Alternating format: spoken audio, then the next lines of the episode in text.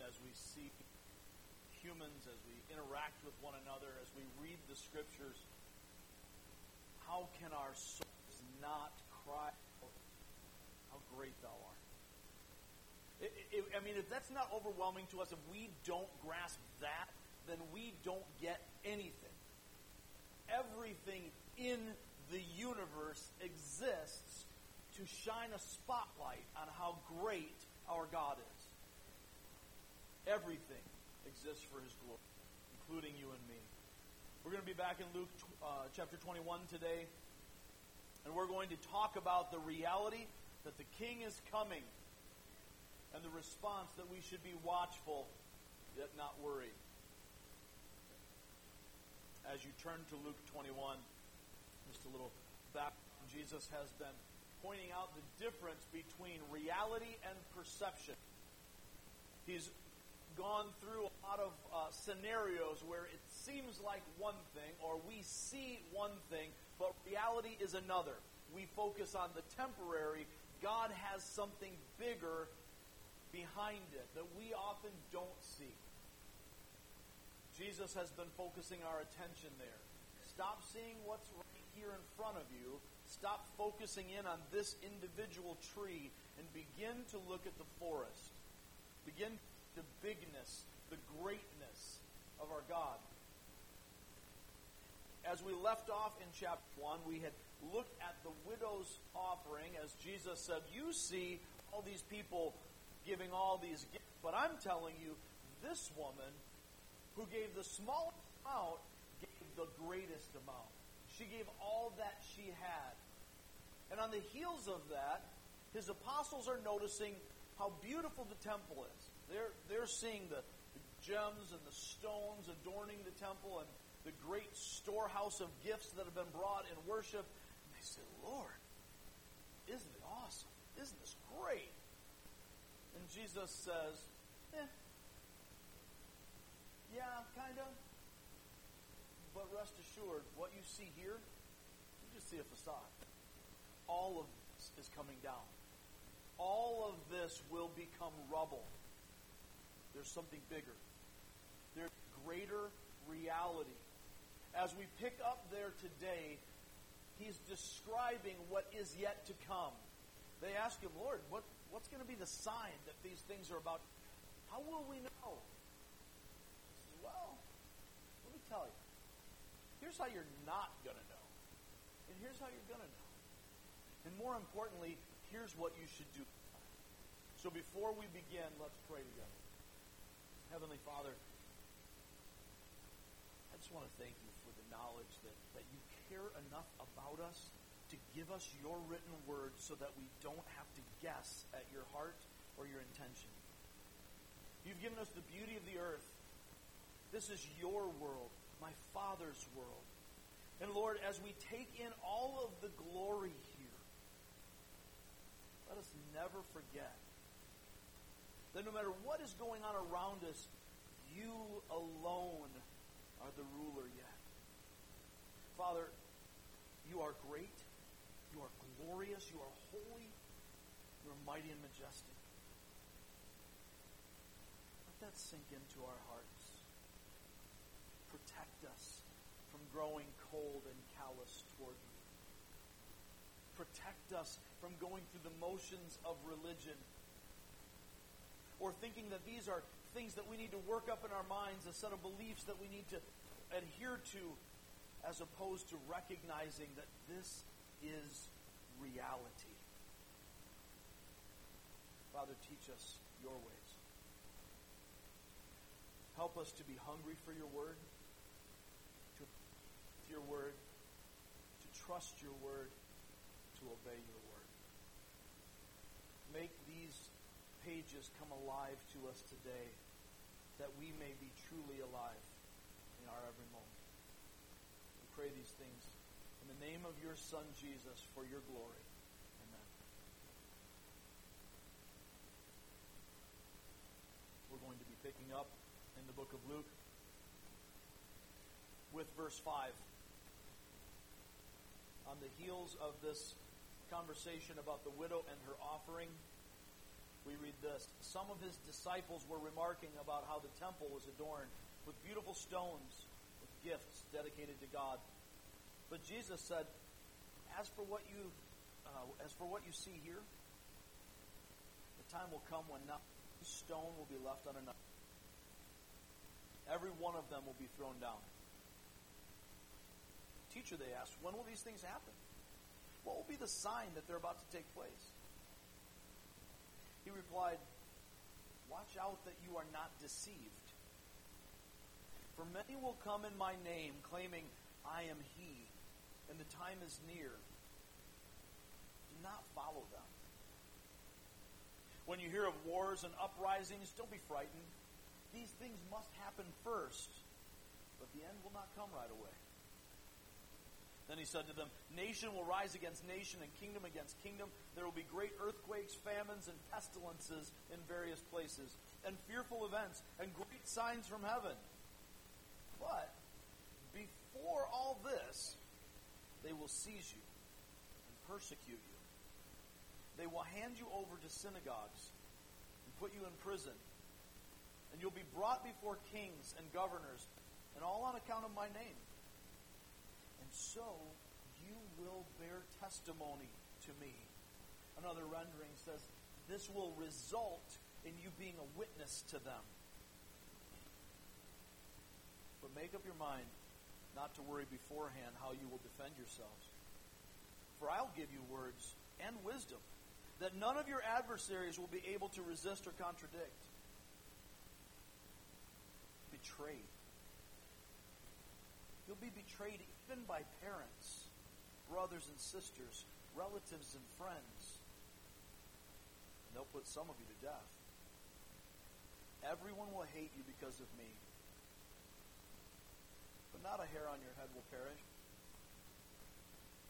Stand firm, and you will gain life.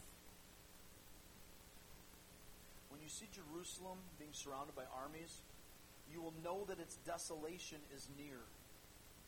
Then let those who are in Judea flee to the mountains. Let those in the city get out. Let those in the country not enter the city. For this is the time of punishment in fulfillment of all that has been written. How dreadful it will be in those days for pregnant women and nursing mothers. There will be great distress in the land and wrath against this people. They will fall by the sword and will be taken as prisoners to all the nations. Jerusalem will be trampled on by the Gentiles until the times of the Gentiles are fulfilled. There will be signs sun, moon, and stars. On the earth, nations will be in anguish and perplexity at the roaring, excuse me, at the roaring and tossing of the sea. People will faint from terror, apprehensive of what is coming on the world. For the heavenly bodies will be shaken. At that time, they will see the Son of Man coming in a cloud with power and great glory. When these things begin to take place, and lift up your heads. When these things begin to take place, stand up and lift up your heads because your redemption is drawing near. He told them this parable. Look at the fig tree and all the leaves. When they sprout leaves, you can see for yourselves and know that summer is near. Even so, these things happening, you know that the kingdom of God is near. Truly, I tell you, creation will certainly not pass until all these things have happened. Heaven and earth will pass away. My words will never pass away. Be careful, or your hearts will be weighed down with carousing, drunkenness, and the anxieties of life. And that day will close on you suddenly like a trap for it will come on all those who live on the, whole, on the face of the whole earth. Be always on the watch. You may be, and pray that you may be able to escape all that is about to happen, and that you may be able to stand before the Son of Man. Each day Jesus was teaching at the temple, and each evening he went out to spend the night on the hill called the Mount of Olives. And all the people came early in the morning to hear him at the temple. God add his blessing to the reading of his word. As we read this, we want to be able to grasp this basic concept, this central point, this core reality. The king is coming. Be watchful, not worried.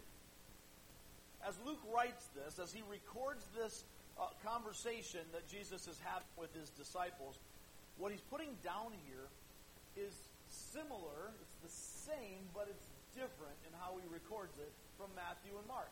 Matthew and Mark tell these same things.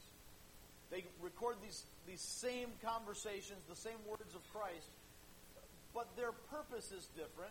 Luke's purpose is different, so they compile them slightly differently. Just like you and I, when we tell a story, we may emphasize a certain point because that's the point of the story in that telling, and we may leave out some details because they don't really carry it along in that telling. Another time, we may tell the same story ourselves, just as factually, just as accurately, but we emphasize a different point. We bring in those details that we left out. We leave out some details that really don't carry it along for that particular day. Same thing happens as we perspectives of the gospel. Four different writers writing for four different purposes to four different audiences telling of the one Son of God who came to place to seek and to save the lost, to take away the sins of the world, and more to the point, the sins of you and me personally. As we read this account from Luke, remember Luke is trying to establish a basis of belief so that we can know the certainty of that which we've been taught. We can take hold of the scriptures and have a foundation for our faith. Jesus, as he's talking to these disciples, is doing very much the same thing. He's getting to the end of his earthly ministry. Back in chapter 19, he said that the purpose here is that he came to seek and to save the lost. He's been proclaiming the kingdom. He has been uh, demonstrating the authority of who he is so that they can recognize him as the king and accept his offer of grace. This is the good news, the gospel. Today, he echoes what he said in Luke chapter 12 that there is a bad news. Without the bad news, the good news is meaningless. The good news that you can be saved means nothing if there isn't something real to be saved from. Right? Walk up to a stranger on the street sometime and say, hey, forgive you. See what kind of impact it has. That means nothing. What do they care? You have nothing to forgive them for. But try that in a deeply wounded relationship with someone that you have held bitterness against. See the impact that that has. Try that with a cheating spouse. Whole different world, isn't it? That's what God is doing with us. Our cheating, we are His cheating spouse. The picture he gives us in Israel is an unfaithful bride, one that he has claimed for his own that has been unfaithful. And he clarifies that for the nation of Israel through prophecies, much like we see in the story of Hosea and Gomer. Hosea, the prophet of God to the people, is called by God, specifically instructed to marry a woman who is at her very core unfaithful and her actions eventually follow. She ends up not only carousing in the streets, but eventually being trafficked for purposes you can imagine.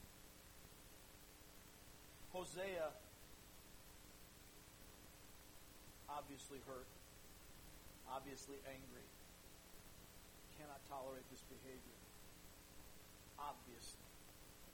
Hosea, who represents God, in faithfulness goes and buys her back. The one who already belonged to him, who rebelled against him, who was unfaithful, he buys her back. God's message to Israel is, You are mine, because I have claimed you. I have given you everything you could ever want and you wanted everybody and everything else. But I'm not done. I will redeem you. My own outstretched arm. I will personally save and redeem you as my people. How many of you can recognize that story in your own walk with Christ? I know I can. My deepest lament in life is that for the better part of 50 years, I'll give myself a pass on the first six or 12 months. I have lived a whole lot more like Gomer than like Hosea. For most of my life, I've claimed faithfulness to God, and yet my affections, my focus has been on everything else. Sometimes obviously sinful things, sometimes good things worldly things, but good things. How many times have you talked to me after church and I've said, hey, how about those Cubs? That won't be said today, I'll tell you. Or you talk about the football game happening this afternoon, or what Notre Dame did yesterday, or Michigan did yesterday, or whatever. Or the weather. And those are all fine things. But we are in the house of God. This is a transcendent moment. If we leave this place and our hearts are not singing from the very depths of our soul, How great thou art, then I've failed and I've been unfaithful. Often that's been the story of my life. Jesus is here to tell the story of all of our lives. The picture of the church the people of God. And as he's dealing with this, he's laying out the plan, not every detail, but he's laying out the plan of what is to come. The end is inevitable. Not the end, because the end is really the beginning. If you know anything about the end times and what we see in Daniel and Revelation and all the prophecies that are given, as Jesus has already pointed out, there will be a new heavens and a new earth. So the end of things, the end of time, is really only the end of things as we know them. And God starts with a whole new, perfect, sinless, shameless, perfectly just, perfectly peaceful world. But between now and then, everything that is not eternal, everything that is not of God, everything that has been touched, corrupted, stained by sin, must be eliminated. It has to be destroyed. If it isn't, then that kingdom can't be what that kingdom was meant to be. It can't be perfect. We can't keep anything that we know from this world that has been stained and corrupted by the sin that started in Genesis 3 and is carried through my own pride and my own arrogance and my own foolishness. None of that can stay. None of it. How many have realized that climate change is a real thing? Now, I'm not trying to talk politics, not even trying, trying to talk science. Climate has been changing since Genesis 3. When sin entered the system, everything began to decay. Second law of thermodynamics. Entropy comes in. And everything that exists, everything in the physical realm, is corrupted by our sin. That's what Paul says in Romans. And this is all groaning as in childbirth, waiting for the revelation of the children of God. Good things are coming. But between now and then, there has to be a purging. If you are in the military or have been in the military, you know you go through only one specific group calls it hell, but you go through what feels like it to you when you go through boot camp, when you go through basic military training. And what they're doing is driving out of you through humiliation and suffering for your own good. Everything that will hinder you from being who you were meant to be. everything that's going to keep you from being the best soldier, airman, sailor, marine that you could be. Psychologists and sociologists call that desocialization. We want to remove the old to allow the new to flourish. A lot like weeding we got to get rid of stuff.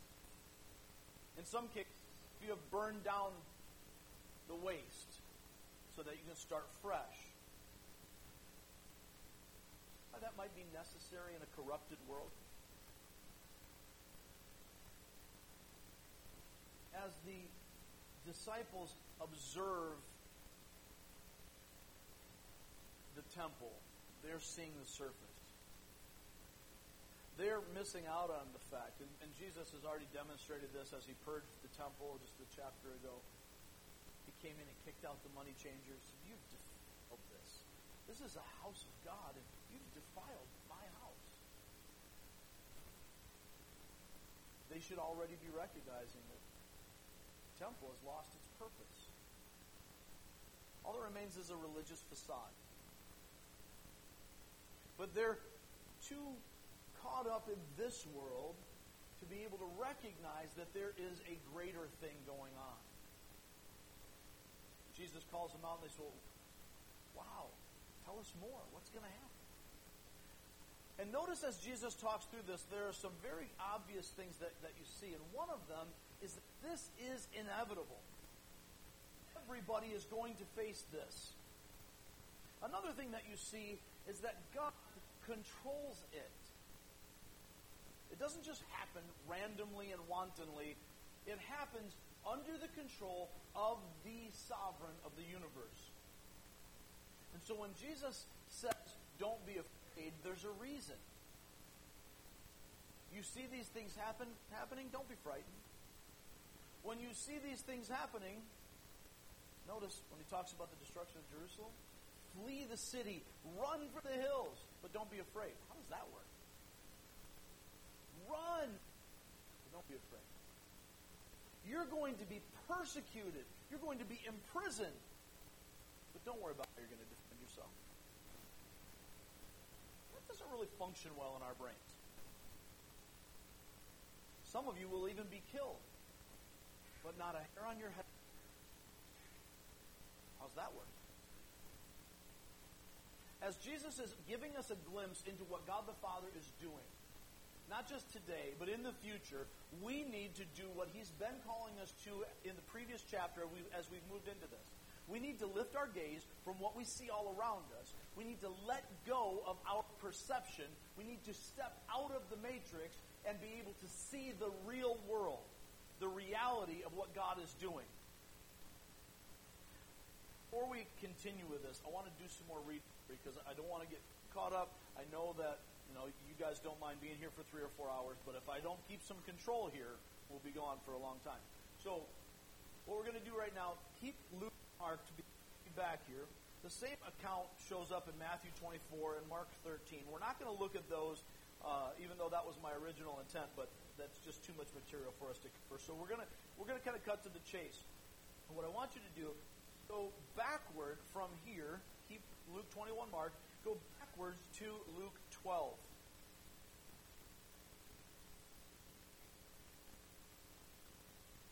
We're, we're going to read several passages before we get to your note taking. So if you have something, I've, I left a little space there. If you have something you want to jot down that stands out to you from the scriptures or a question you want to ask later, jot that down in that whatever blank space you can find so you can come back to it. And then we'll get to filling in the blanks later toward the end. Chapter 12.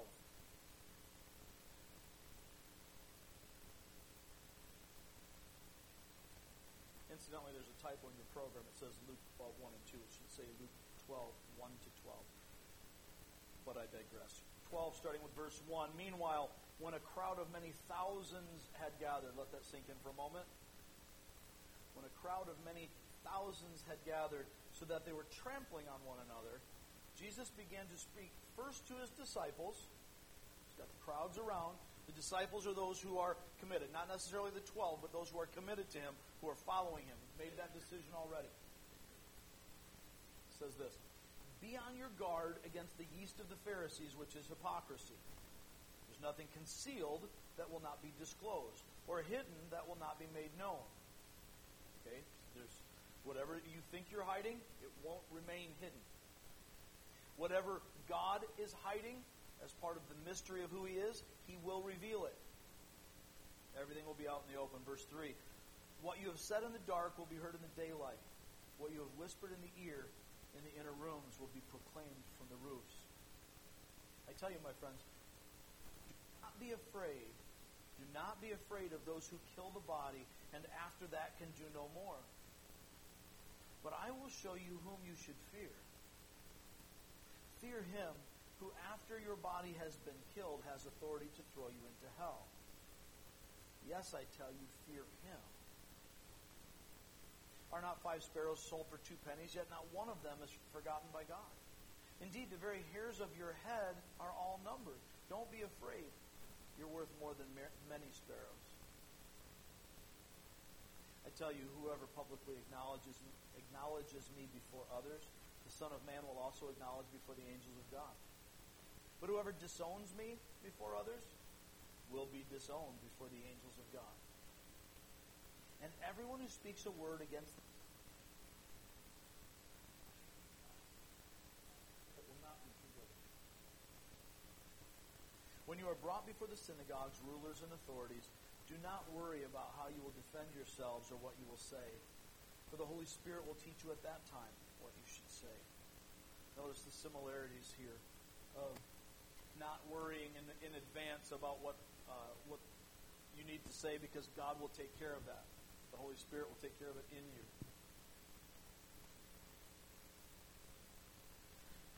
One of the things that we really need to see in this before we can grasp the rest is that we have a natural fear of those who can harm us physically, those who can kill the body. We have a natural fear in the physical realm, the material realm, fear of losing our jobs, a fear of how our children are going to turn out, of what's going to happen when I have this confrontation at work, what's going to, you know, what's going to come next. How am I going to pay my bills? How am I going to fix this issue, this problem? And Jesus, while he's saying, don't fear those who can kill the body, what he's, what he's, the context of the rest of this is, don't fear anything in this world. Because this world is passing. But there is one whom you should fear. Fear God. Because once your body is done, there is an eternity. And one, one in the entire universe makes the decision as to whether you will be in heaven or in hell for that eternity.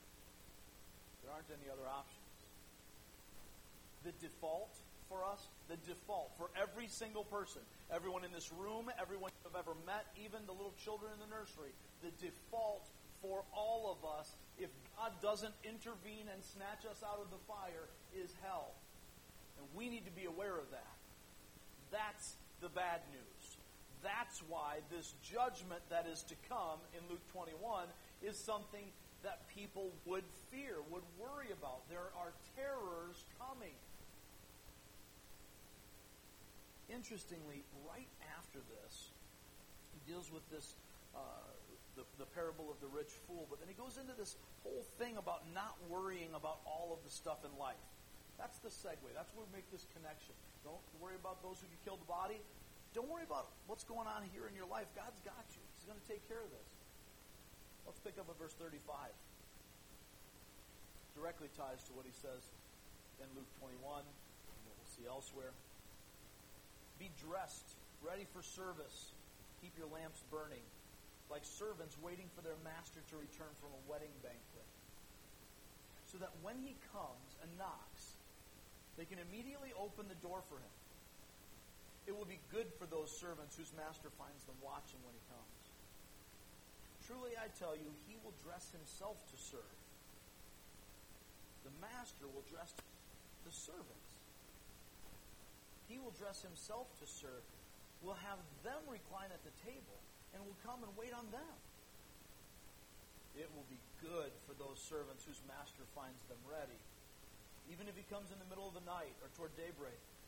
But understand this if the owner of the house had known at what hour the thief was coming, he would not have let his house be broken into. You must be ready, because the Son of Man will come at an hour when you do not, expect. Why is he talking about a homeowner and a thief? How many of us steal time from God? We do all of our stuff. God gets what's left over. We act like the little kid who thinks they're getting away with something because mom and dad don't notice. So they peek around the corner to make sure nobody's coming. If they knew when mom and dad were coming, they would get things right. We do the same thing with God. We have this tendency to try to pretend that we've got things worked out. As long as nobody knows that I'm sinning, I'm not sinning, right? As long as everybody thinks I'm godly, I must be godly. Last time we were together without banter, we talked about the reality that you can fool yourself and you can fool others, but you can't fool God. Not ever. He knows. He knows the secret things, and everything that is hidden will be revealed. God wants us to know. He wants us to understand. He already understands ours. As we move through this, this idea of watchfulness comes up. We're going to see it again and again. Turn with me, if you would, to 1 Thessalonians.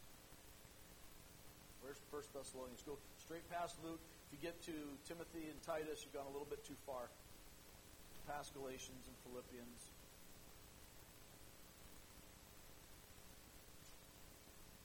If you find Second Thessalonians, it's the one right before that. First Thessalonians is a book of encouragement for those facing persecution. And as he's writing this letter to the Thessalonian church, um, he talks about what is to come. And it's very similar to what Jesus is saying in Luke. There are signs, you can recognize the signs, and then the end will come. But his perspective, Paul's perspective as he writes this, is not the way a lot of fire and brimstone preachers preach it. I, I, I saw some uh, advertising from the Seventh day Adventists the other day that was very, very dramatic about the end. I'm not even saying it's wrong, but the, the whole thing was what this epic movie. God is coming. That's not the tone that Paul has. Let's see what Paul says in 1 Thessalonians 4. We're going to pick up with verse 13. Brothers and sisters, we don't want you to be uninformed about those who sleep in death, so that you do not grieve like the rest of mankind who have no hope. Just a little side note. Isn't it great to go to a Christian funeral for somebody that you love that died and it hurts so much it seems palpable? But you know beyond a shadow of a doubt, you know as much as you know that I'm standing right here with you, that that person is in eternity with Jesus right now, experiencing joy they've never experienced before. I'm telling you, at my father's funeral, my heart was broken. And yet I was so filled with joy, I couldn't even describe it to you accurately now. Because I know, as much as I know that I'm standing here and breathing, I know where he is. What Paul's talking about right here. Yeah, we grieve, for sure.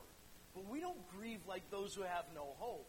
When you go to a, a funeral of a Christ follower, it should be there. It, it's appropriate for weeping, absolutely. But there should be an inner rejoicing. We will miss them. They won't miss us. Now, will they waste while they're in the presence of Jesus thinking about, oh man, I sure wish I was back home. Rejoice. Grieve, but not like those without hope. Verse 14. For we believe that Jesus died and rose again, so that, uh, uh, excuse me, and so we believe that God will bring with Jesus those who have fallen asleep in him. According to the Lord's word, we tell you that we who are still alive, who are left until the coming of the Lord, will certainly not precede those who have fallen asleep. In other words, we're not going to go first. Those who have already died are going to be with him sooner. Notice what he says in the next verse. For the Lord himself will come down from heaven with a loud command and the voice of the archangel. And with the trumpet call of God, and the dead in Christ will rise first. After that, we who are still alive and are left will be caught up together with them in the clouds to meet the Lord in the air. And so we will be with the Lord forever. Therefore, encourage one another with these words. Now, wait a minute. When, when we see this, we often just kind of blow this off when we talk about these end times things and resurrection things, it just seems so pie in the sky. We don't really process it. But notice, just before this passage that we're reading today in Luke 21, just prior to this, just before the widow's mite, the Sadducees are trying to trap him, right? How many of you remember that? Raise your hand if you remember a couple weeks ago when we were dealing with that. Okay, so the Sadducees are trying to trap him with this convoluted, uh, just really messed up question about marriage to try to prove that there's no such thing as a resurrection. Jesus completely refutes that by spinning it around to say, here's what God has always said. This has always been the hope of God's people, that it's more than just some metaphysical thought, but we will, in the end, and this has always been the prophecy of God, we will be reunited, both spirit and body together. Hard to get? Well, yeah because we ain't been there yet. We will be resurrected. However that plays out, I'm pretty sure the God who created the universe by the, by the speaking of His Word can handle resurrecting our bodies. Amen? It doesn't matter if you're in the deep of the sea, you've been burned to ashes, or whatever. God can handle your resurrection. That is, however, why historically Christians have been buried as a sign, as a symbol of their hope in the resurrection we don't believe for a moment that in any way it helps God resurrect us by having our bodies buried intact. But it is symbolic of our hope. So here, as we read this, Paul is talking about the coming of the Lord, the end of time. But he doesn't say, God is coming. He says, therefore, encourage one another with these words. You're in the midst of persecution, Thessalonians. You're in the midst of hard times, and it's going to get worse. Good news. It's going to get worse. But understand that He's coming back. In all of this, you're not even going to remember it. It's going to be small, so piddly, as my dad would say. So unimportant, it will not even be in your view. It's not worth comparing to the glory that is yet to be revealed. Therefore, he says, encourage one another with these words. Then notice what he says after that. It continues. Let me find my place here. Now, brothers and sisters, about times and dates, we don't need to write to you. Chapter 5, verse 2. For you know very well that the day of the Lord will come like a thief in the night. Seems like he just said that in the other passage. So here's Paul saying the same thing that Jesus says. While people are saying peace and safety, destruction will come on them suddenly, as labor pains on a pregnant woman. Now, how many of you have had a child before? Raise your hand if you've been in labor at some point. Put your hand down. You're a man. All right. If you have been in labor, you know when it comes, it comes, right? You might get some some tremors that come. Yes, I chose the word tremors on purpose. Those early contractions, maybe false contract, false labor. So you're getting some of those Braxton Hicks kinds of things that are going on. And it's not really the real thing yet, but it's a sign that you're closer, right? You don't have those in your first trimester. You don't have those in your second trimester unless something's wrong. You have those when you're preparing to deliver. And it doesn't mean you're going to deliver right now today, but when the pain comes, it's gripping, isn't it? And if you're holding on to your husband's hand, that's gripping too. I think I broke a couple of bones. The reality of the of the birth pain thing is this is exactly what God is talking about. When labor comes on and it, and it starts to come and then it gets worse and it gets worse until eventually it's all consuming and it ends in the consummation of it, the delivery of this child. A child who was in a very small and limited world. They only knew this, and it seemed like everything. But we who are on the other side of that, we know. How many of you remember the womb? Now, when you were in the womb, you were very comfortable. You were well taken care of. You were happy. You get outside of the womb, and it's so much bigger and better and greater and grander that we don't even recall what that world was like. When the kingdom comes, Jesus is saying it's going to be like that. Paul makes that comparison here. Jesus has said repeatedly in various contexts, so we're going to see it over and over again through his words, through Paul's words, through Peter's words.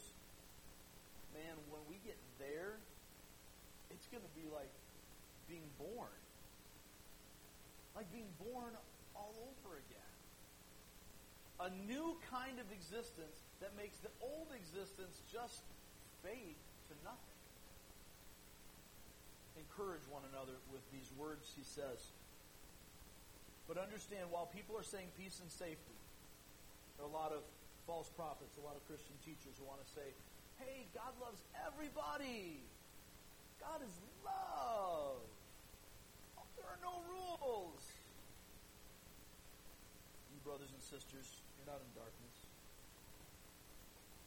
While people are saying peace and safety, destruction will come on them suddenly as labor pains on a pregnant woman, and they will not escape. But you, brothers and sisters, are not in darkness, so that this day should not surprise you like a thief.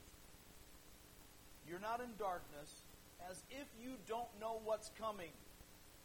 So every time we read, keeping this in our in our minds, every time we read that this is going to come like a thief in the night. It's going to come, and it's going to surprise us. As we read in, in Luke, it's going to come like a trap. It's not a trap for us. It's a delivery.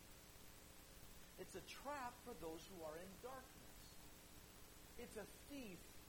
It's a sudden judgment. It's an overwhelming terror that comes suddenly, swiftly, surely, and with finality. That same reality for the children of God is something we are to encourage one another with. verse 5, you're all children of the light and children of the day. We do not belong to the night or to the darkness. So then, let us not be like others who are asleep. But let us be awake and sober. For those who sleep, sleep at night. Those who get drunk, get drunk at night. But since we belong to the day, let us be sober, putting on faith and love as a breastplate, and the hope of salvation as a helmet. For God did not appoint us to suffer wrath, but to receive salvation through our Lord Jesus Christ. He died for us, so that whether we're awake or asleep, we may live together with Him. Therefore, encourage one another and build each other up, just as in fact you are doing. So much I'd like to say about that. We don't have time. Let's uh, move to 2 Peter. Still moving to the right, to the back of the book past Hebrews and James.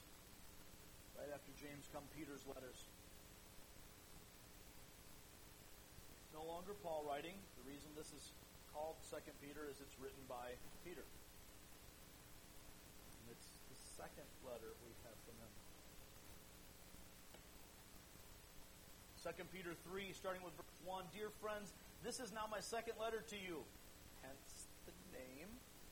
I have written both of them as reminders to stimulate you to wholesome thinking.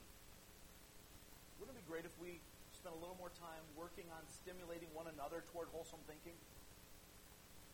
It's so easy for us to get negative.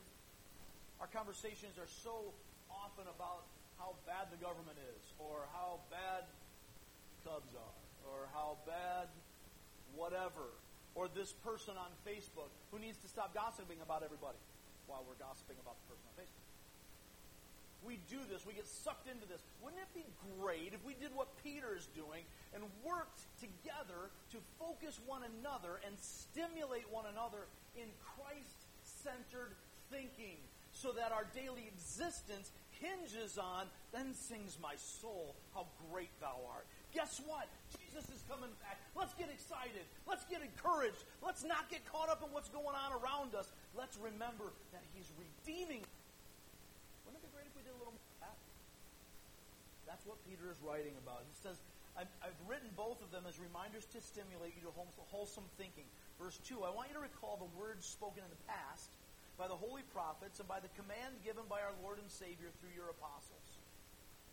Above all, you must understand that in the last days scoffers will come. Scoffing and following their own evil desires. They'll say, Where is this coming? Does that feel familiar at all? Paul says, encourage one another. We're around here with people all the time saying, resurrection. Just like the Resurrection. God's silly. Do you really believe that? Isn't that just like every tribal religion? You, you believe in this hocus pocus about Jesus? Scoffers. If he's real, then where is he? I just saw that on the Grinch about Santa Claus. Nobody's ever seen him. So, isn't that how we approach this? Above all, you must understand that in the last days scoffers will come, scoffing, following their own evil desires. They'll say, Where is this coming he promised? Ever since our ancestors died, everything goes on as it is planned, as it has since the beginning of creation. But they deliberately, I would leave out that word deliberately. They deliberately forget that long ago by God's word the heavens came into being and the earth was formed out of water and by water by these waters also the world at that time was deluged and destroyed. By the, by the same word, the present heavens and earth are reserved for fire, being kept for the day of judgment and destruction of the ungodly. Okay, now wait a minute. We went from encouraging to destruction. Yeah. There is no gospel without that we need to recognize that the law and the gospel are hand in hand, always. Anybody who wants to tell you the law, we don't care about the Old Testament anymore, that's, that's a different God. This New Testament God, He's loving, He's different. You can ignore that Old Testament stuff. Jesus took all that away. That's not true. Jesus is extremely clear about that. Every piece of the law, every tiny bit of it, remains in effect until it is fulfilled, until it is completed. Jesus fulfilled much, yet there is still more. Remain until the consummation of all things when God establishes his new kingdom on earth. In the meantime, we are anticipating this day of judgment and destruction of the ungodly. But do not forget this one thing, verse 8 says. With the Lord, a day is like a thousand years, and a thousand years are like a day. The Lord is not slow in keeping his promise, as some understand slowness. Instead, he's patient with you, not wanting anyone to perish, but everyone to come to repentance. In other words, every day that we are alive, every day that God delays in returning, every single moment that the death and destruction and judgment of the wicked doesn't come is another day that you can snatch somebody out of the fire. This is another day that's been given to us to repent. Another day that gives us an opportunity to receive his offer of grace.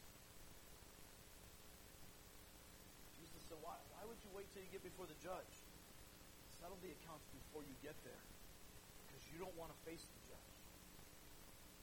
This day is the day of salvation. This church age, before he returns, is our opportunity to receive the mercy he offers us in Christ. This is the gospel.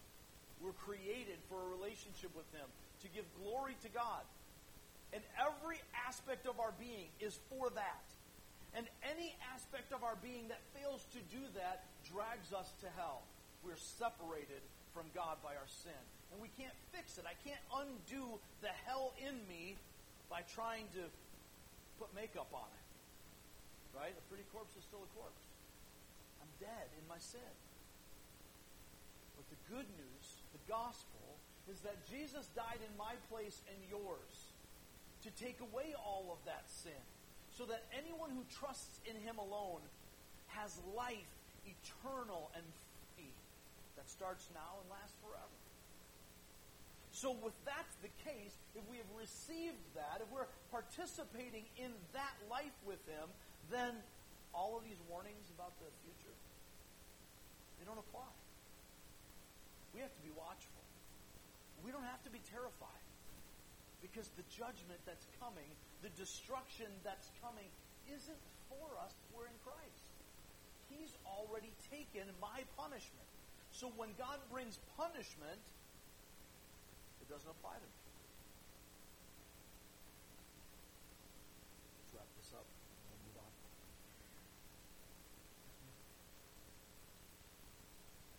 Verse 10 The Lord will come like a thief.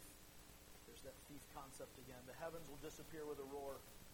The elements will be destroyed by fire, and the earth and everything done in it will be laid bare. Since everything will be destroyed in this way, what kind of people ought you to be? You ever notice how the scriptures always call for a response? It's not enough to know. It's actually, if we whole of scripture, not enough to believe. It's only enough to believe when the belief leads us to repentance. There needs to be a response. If I say, yes, I believe, I accept, I agree, I assent to these facts that you're telling me, but it doesn't change us, then we don't have saving faith. There is no saving faith apart from repentance. If you have claimed Christ and you continue to live like the world, live the way you did before, then you don't know Christ. You need to repent. You need to take hold of yourself and say, what is going on? If I believe this, it needs to change my direction. That's the call. That's what Peter's saying here. So then, dear friends, since you're looking forward to this, sorry, wrong one. Verse 11, since everything will be destroyed in this way, what kind of people ought you to be? You ought to live holy and godly lives as you look forward to the day of God and speed its coming. That day will bring about the destruction of the heavens by fire, and the elements will melt in the heat. But in keeping with his promise, we are looking forward to a new heaven and a new earth where righteousness dwells. So then, dear friends, since you're looking forward to this, make every effort to be found spotless, blameless, and at peace with Him.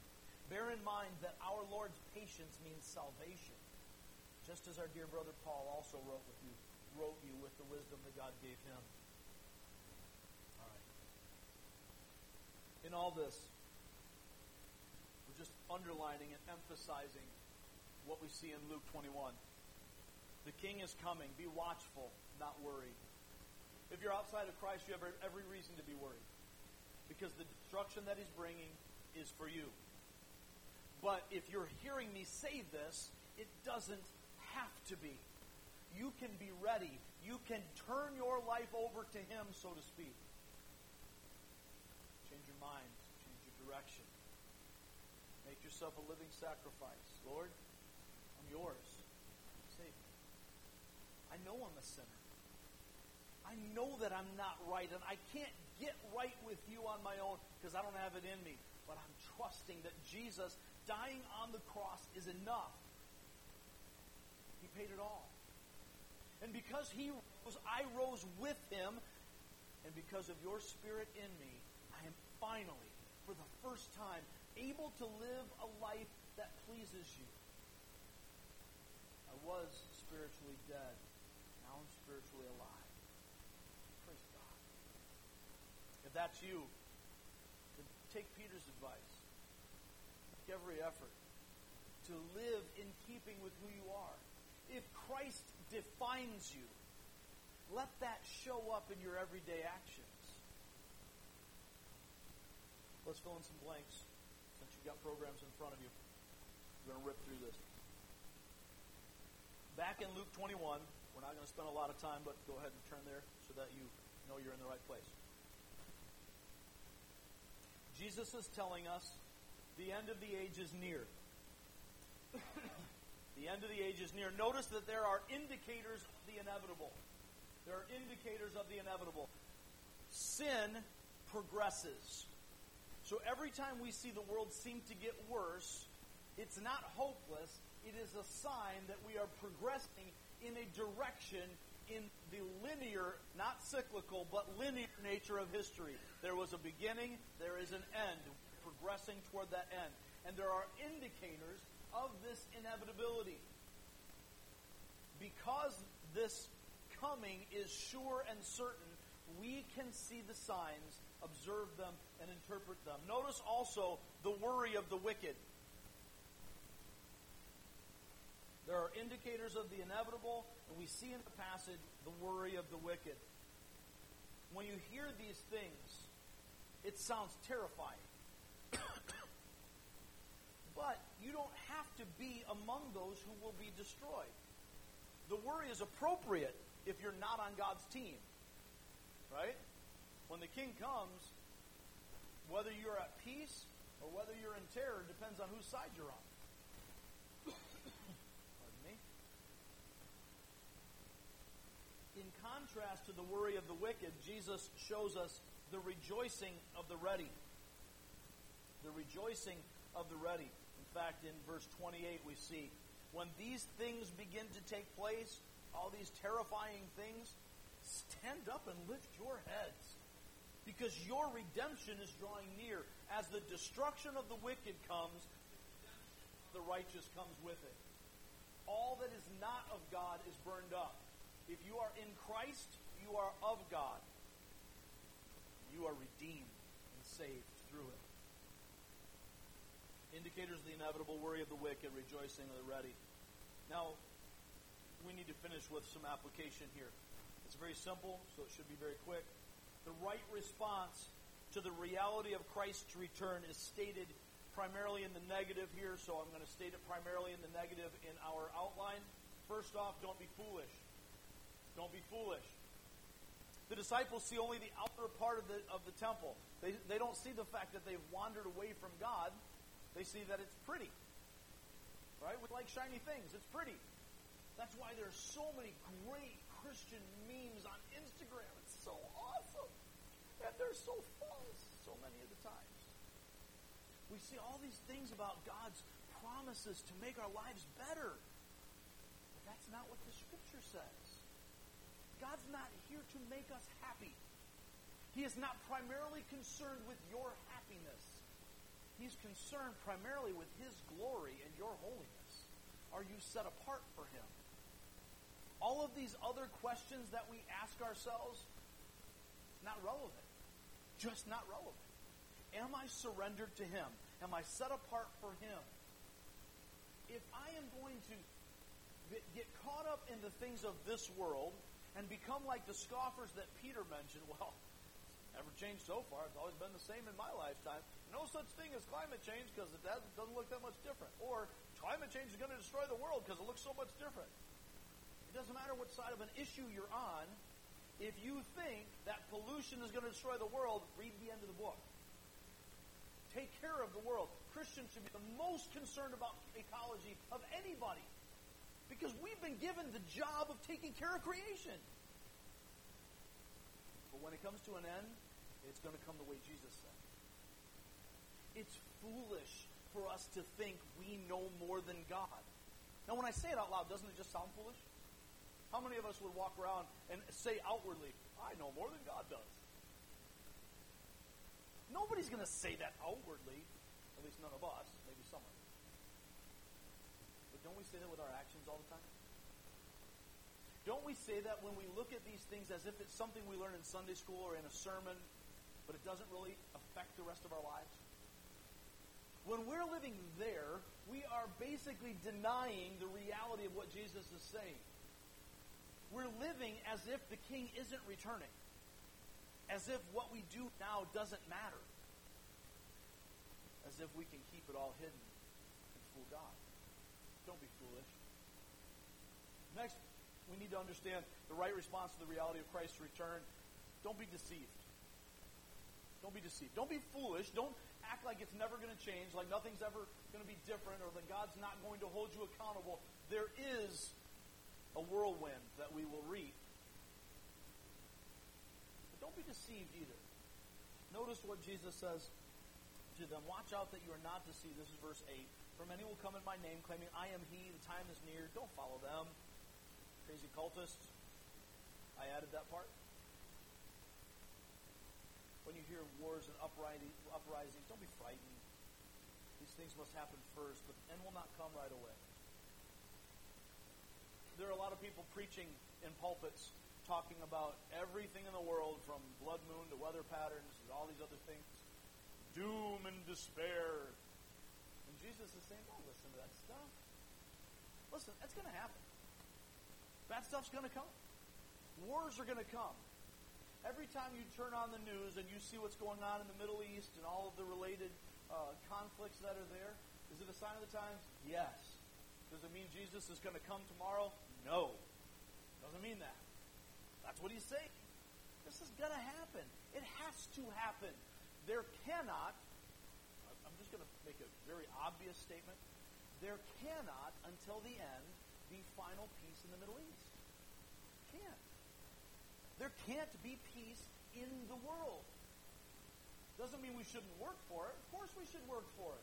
But understand that there will be wars and uprisings. As long as there are two human beings, there will be conflict. That's reality. It doesn't mean that it's the end. The end is coming, but not right away. Don't be deceived. Don't let anybody mislead you. Don't be foolish. Don't be deceived. I, this might be the most important, or at least the second most. Don't be afraid. Don't be afraid. With all of the doomsayers out there that make everything seem so bleak and the world is coming to an end. You know, clearly Facebook is the mark of the beast, and all you know, there's so many things. Life is terrible. What happens when they take away our right to preach the Bible? We preach the Bible anyway. Same as they did in the book. It's going to happen. You're going to be persecuted. But reason even if they put you on trial, God will give you the words and the wisdom to do what needs to be done. I don't know what I'm going to say. I, I can't. I don't know. I've never done this. I'm not well trained. But don't worry about it. The Holy Spirit knows all of it. When He says He's going to help you through it, He'll help you through it. Now work your tail off to know as much as you can know. Study the word diligently. Dig, dig, dig. No more, no more, no more so that the Holy Spirit can have you prepared already. But don't worry. Don't stress. Lastly, don't be asleep. My mind, as I'm writing this down, I'm thinking, don't be asleep at the wheel. This is the picture that he gives us of uh, here in Luke 12, Thessalonians, and Peter. Don't, don't not be ready. Be watchful. Watch out. Be on your guard. Be careful. Watch how you live. Prepare yourself. Don't get sucked into the things of this world. Notice that Jesus calls that being weighed down in, in the last paragraph, verse 34. Be careful, or your hearts will be weighed down with all this stuff that the world sees as freedom. Right? You know, all you Christians, you don't get to do anything. Actually, I get to do everything. Literally everything But stuff is stupid. Why do I want to do that? Paul says that in Romans. Why in the world do you think it was some sacrifice? Why would you want to go back to the life that Jesus saved you from? You were miserable and you hated it. Why would you want that? That's crazy. Do you really miss that? The devil lies to us and gets us to believe it. Wow, how's he able to do that? How's he able to deceive us? How's he able to suck us back into that? Because we're asleep. We're not up at work. When Jesus is talking about this, there's a there's an active play here. It's not passively waiting. It's actively watching. Understanding the boss has left you with work to do. Do the work, expecting him to come back, being ready. Because if you've done the work and you're ready, you might remember when you were really prepared for that test in high school, right? I don't remember that, but, you might remember when you were really prepared for that test in high school. And it felt different than the other times when you were fearful. I don't know if I'm ready. Man, I know this stuff. I got an A before I even t- put the pencil on the paper because I know it that well. That's a good feeling. I look around and I can tell which of you did your homework in high school and which of you didn't. That's a great feeling. Bring it. Bring that test because I know I'm getting an A. Or you can be like I was a lot of the time. Man, I'm really nervous about this test. I, I didn't do my homework. Dan, you know. I didn't do my homework. I don't know if I'm ready. I'm going to get in trouble. What if I what if I lose my eligibility for sport? If my mom finds out? That's a whole different level. When we're ready, when we're actively watching, when we're doing what we're supposed to be doing, then when the king returns, instead of being full of regret, we are full of rejoicing. Please come, Jesus. The Spirit and the bride say, Come. We're ready. We're going to be a church ready for you. That's the call. That's what we're here. The king is coming. Be watchful, not worried. Let's pray together.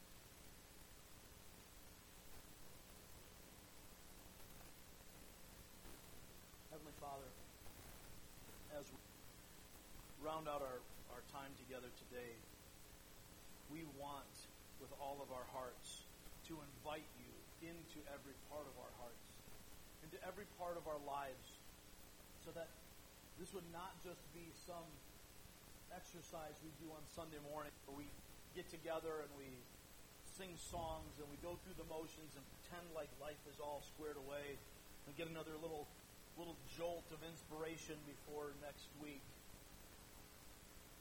Father, teach us to be watchful. Not to be afraid, but to recognize that our redemption is coming. That the coming of your kingdom, while it does mean destruction of all that is corrupted by sin, and every person who is not yours, who has not sold themselves out for you, Lord, for those who have received you, to the ones that you've made your children, knowing that you're coming is a joy. Us not to be foolish or deceived or afraid or asleep, but to be ready and to rejoice. We pray this in Christ's name.